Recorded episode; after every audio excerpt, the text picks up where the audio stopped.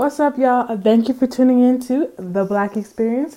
I'm your host, Onyinye Ekwulugo, and you're tuning in to my three part series about the Black Experience in Canada posted on CMRU.ca. Now, let's get into it.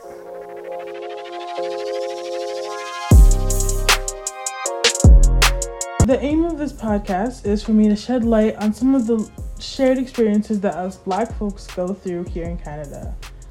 So today I have with me the wonderful, the amazing Deja. She's a Black Lives Matter movement activist.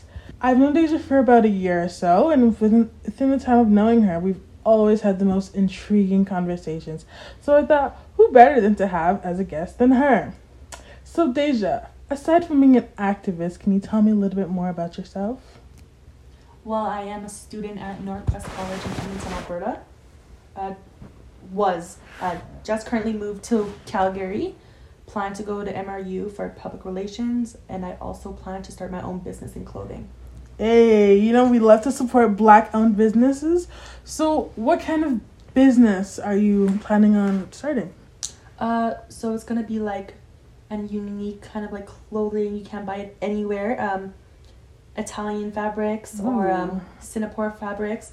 I already have my manufacturer. Um, it should start in like two months. Okay, we love that imported foreign. Okay. um, and so like, what are some of like your ob- your hobbies or interests? Ooh, I love songwriting. Um, yeah, I love making music, writing music for other people, like supporting supporting artists. Yeah. Cool. Okay. so I know you're pretty active on social media. How do you think that has impacted others who are not aware of what we as Black people go through? Um, like your experience, like in high school. Honestly, a lot of people on Instagram, I feel like a lot of uh, white people or like non POC, like so white people, uh, get educated like, through my posts. Like a lot of like like even I get educated from other people's posts about like the whole Black Lives Matter movement. Like I learned stuff I never knew before, and uh, I know a lot of people who followed me. I found out that they were like Trump supporters, and I have nothing against Trump supporters. I okay, I have nothing against Republicans, but I have something against Trump supporters because Mm-hmm. uh, it's totally different. I I see.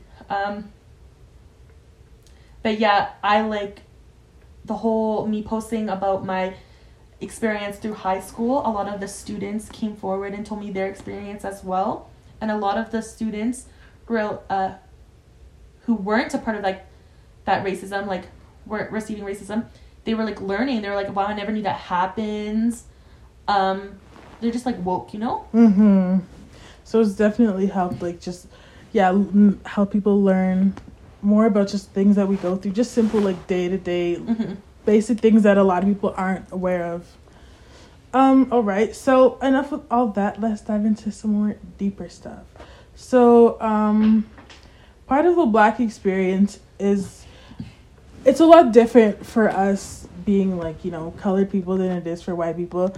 Um, a good question that I actually ask a lot of my friends is is like do you recall back into your childhood when you first realized that you were black? Which I know sounds like like a silly question, like oh like you know you have like darker skin, but like it really is like like a big milestone that you go through, like realizing that you're different. From I didn't realize like like being black. Really, like it sounds so stupid, but I never realized until I was in high school when I started seeing those cliques, like those little groups, and like people not hanging out with you, and you never knew why. And they're like they literally were calling you like the N word and stuff, and they're like you can't hang. Like it was so childish, and I never knew until high school. And like the only people that would accept me were like a group of black girls, like or like white people on my sports teams because they had to be friends with me. Mm. But outside of sports, it was really no connection, and it really made me sad because back in junior high, you never like. I hate saying this, but see color, you know. But like Yeah. in high school, you see color, like, and yeah, it was just awful. Like I didn't realize that's how people were until I was in high school. Damn. Um, um, as a mixed race person, do you think that you have a different black experience than those of us who are, like, I guess, full black, you yeah, would say? I I would say light skinned women like myself have more privilege.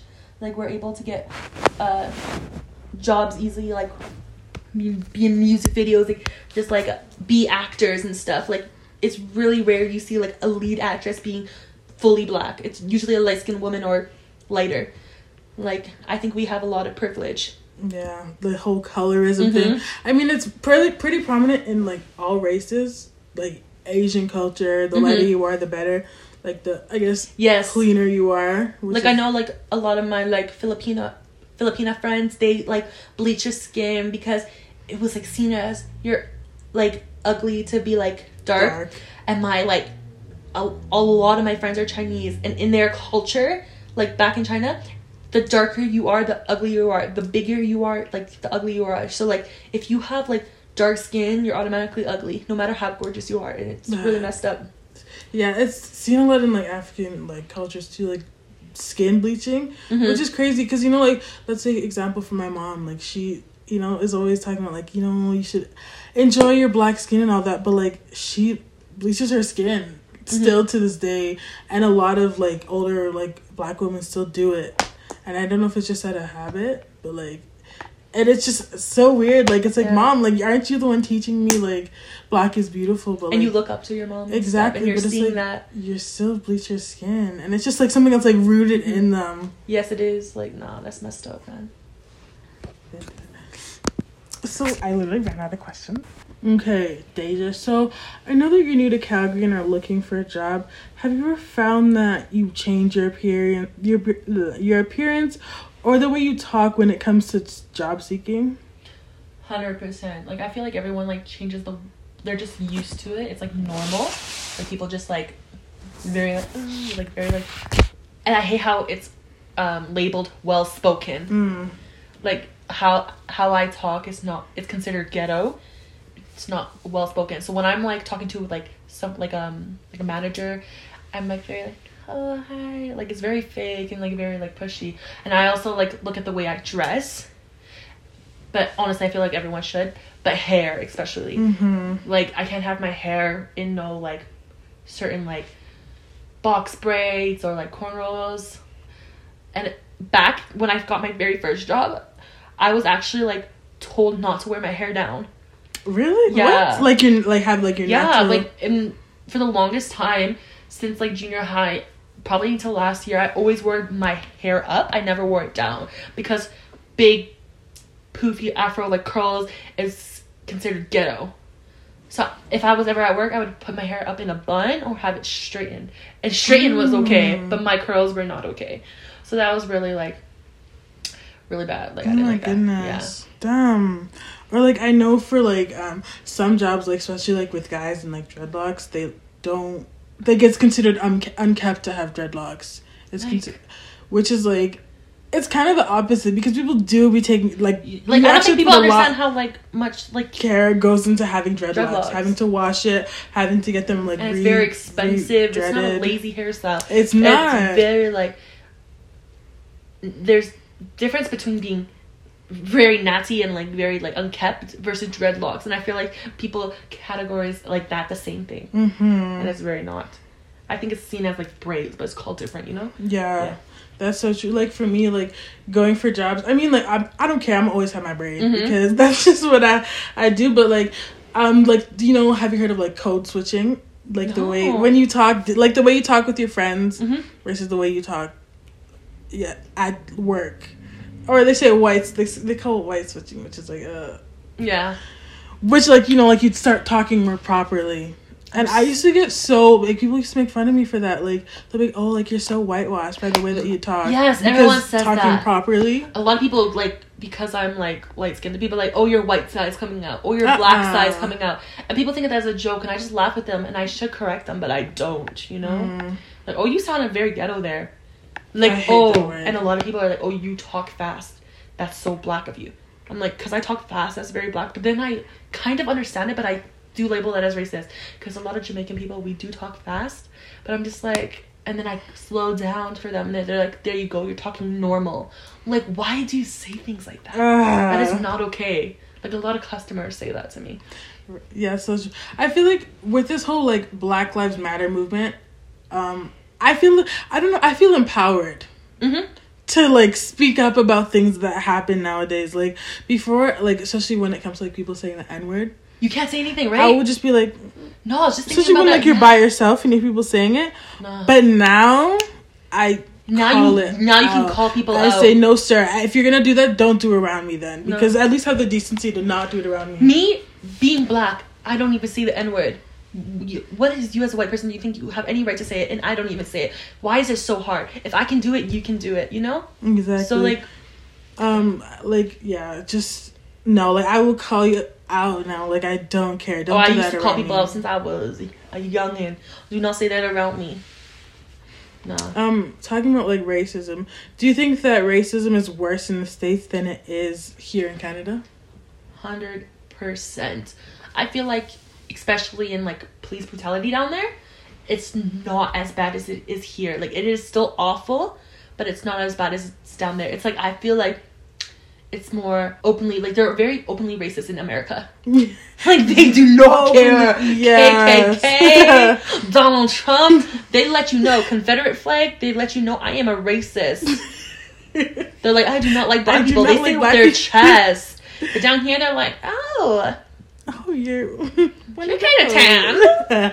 Like, they're scared down here because we put them in their places. But in America, it's like you can tell white people have the power down there. But now that so black people are trying to not even take the power back to become equal, white Mhm. people see that as such a problem, and that's why it is a problem. Exactly. Why do you see it as everyone's trying to be equal to being a problem, and that's why they love Donald Trump so much is because he is open openly racist. Mm. Like I remember when he, uh, back in like nineteen, like back like long ago when he had his hotels. Well, he probably still does. He was he said no blacks allowed. He literally was like no blacks allowed. Like Really? yeah, not even workers or anything. Oh No blacks God. allowed. And the fact that this man is president hmm really tells you something about that country. But I mean, like, for okay, for instance, here in Canada, like, a lot of people are just so like close, like they don't want to acknowledge it, hmm and I feel like a lot of people are racist and they might just not know it. I feel like a lot of Canadians are racist. They're like, oh, Canadians are racist. We're so diverse. Okay, you we're not. We might not be racist towards white people or black people, but you are uh, racist towards Aboriginal people. Hundred percent, hundred percent. Aboriginal people have faced racism for over hundred years, like forever, like, and nothing is done about it. at all. Like there was just like um, oh, there was just something made about like Native people cannot go onto like certain uh reserves, so their lands, Oh, and they cannot protest. Like how messed is that? Some white person or person telling you you can't go go there, and like like it's just messed up. And you know, some people say that like um the way that natives are tra- treated here in Canada is kind of the same way that like black people are treated treated in the states. Hundred percent, I totally agree. It's like, But I don't like how white people are like, why can't I say the n word? oh, I feel like no, there's a lot of there's so much posts that that's why the whole Instagram thing where you're telling me how to like how we can educate people that there's so much things like um links um you can send to people to get them educated about why they should not say the N word or anything. Yeah, whenever I have that conversation with my mom, she's always saying like, "Why do us like black people say that Mhm. word?" And I get it. Like, I 100% she's get it like, too. nobody should be saying it. Nobody it. should saying it. But then again, like, if you're on the side of like, it's okay for black people to say it. If someone is to say it in this world, it should be a black person and only a black person. But I don't believe anyone should be saying it. That's true. But we do. But it's. I feel like it's empowering to me. It is. being able to say that word I- and not Yeah, meaning what the original Yeah. meaning was. yeah.